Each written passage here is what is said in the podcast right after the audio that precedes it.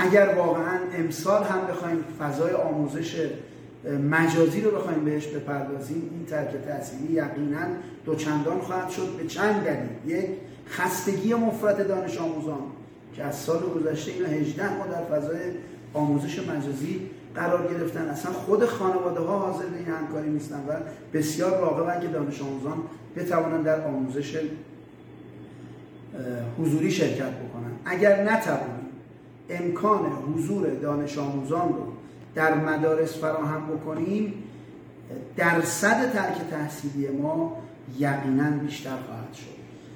ساده ترین و دم دست ترین برنامه ریزی این هستش که ما در کلاس هایی که تراکم بالا هم دارن بخشی از ساعت رو به گونه ای برنامه ریزی بکنیم. به گونه ای بسته ساعت درسی با توجه به دروس هدف رو فراهم بکنیم که در مدارس حضور پیدا بکنن. باز یکی از نقاط حساسی که امروز داریم بهش می‌پردازیم این که بحث واکسیناسیون. درسته که ما امروز واکسیناسیون معلمان رو خوشبختانه مرحله دومش هم آغاز شده داریم ببینیم در سطح جامعه معلمین دارن واکسینه میشن اما لازم و کافی نیست. ما یک میلیون معلم داریم قریب 15 16 میلیون دانش آموز. تکلیف این دانش آموزا چگونه خواهد امروز باید وزارت بهداشت حوزه‌ای که واکسیناسیون مردم رو داره پیگیری می‌کنه برای واکسیناسیون دانش آموزان باید تعمل جدی بشه. خانواده ها نگرانن سوال می‌کنن. آیا معلمی واکسینه شدن کفایت می‌کنه؟ با توجه به این ویروسی که اخیرا هم باهاش درگیریم در پیک پنجم ویروس هم هستیم به سنین پایینتر داره آسیب می‌زنه و به هر حال ویروسی که دارن میگن روزهای آینده قراره بیاد. آیا دانش آموزان ما از نظر سلامتی تأمین خواهند شد؟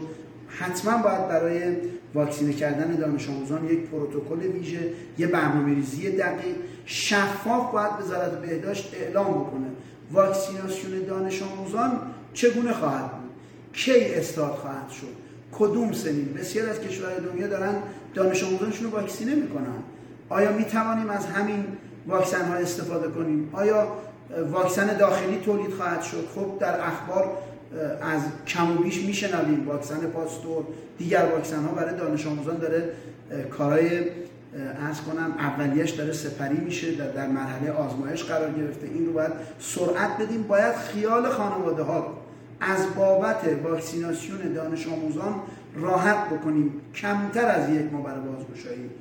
وقت هست. هرچند اعلام شده که آموزش و حضوری از آبان اما خانواده ها نگرانن دغدغه دارن استرس دارن.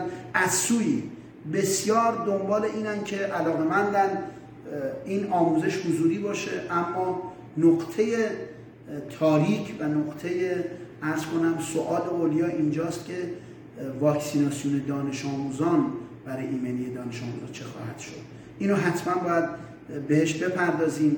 نکته بعدی که خیلی حائز اهمیته در کنار این واکسیناسیون حتما باید این پروتکل ها آموزش ویژه داده بشه. ما واقعا درخواست داریم وزارت بهداشت برای مدارس ما به طور ویژه بهداشتیار تعریف کنن این ضرورت همه دستگاه ها همه توانشون رو باید بذارن و مرز کنم خدمت شما که مدارس رو بتونیم به صورت حضوری بازگشایی بکنیم.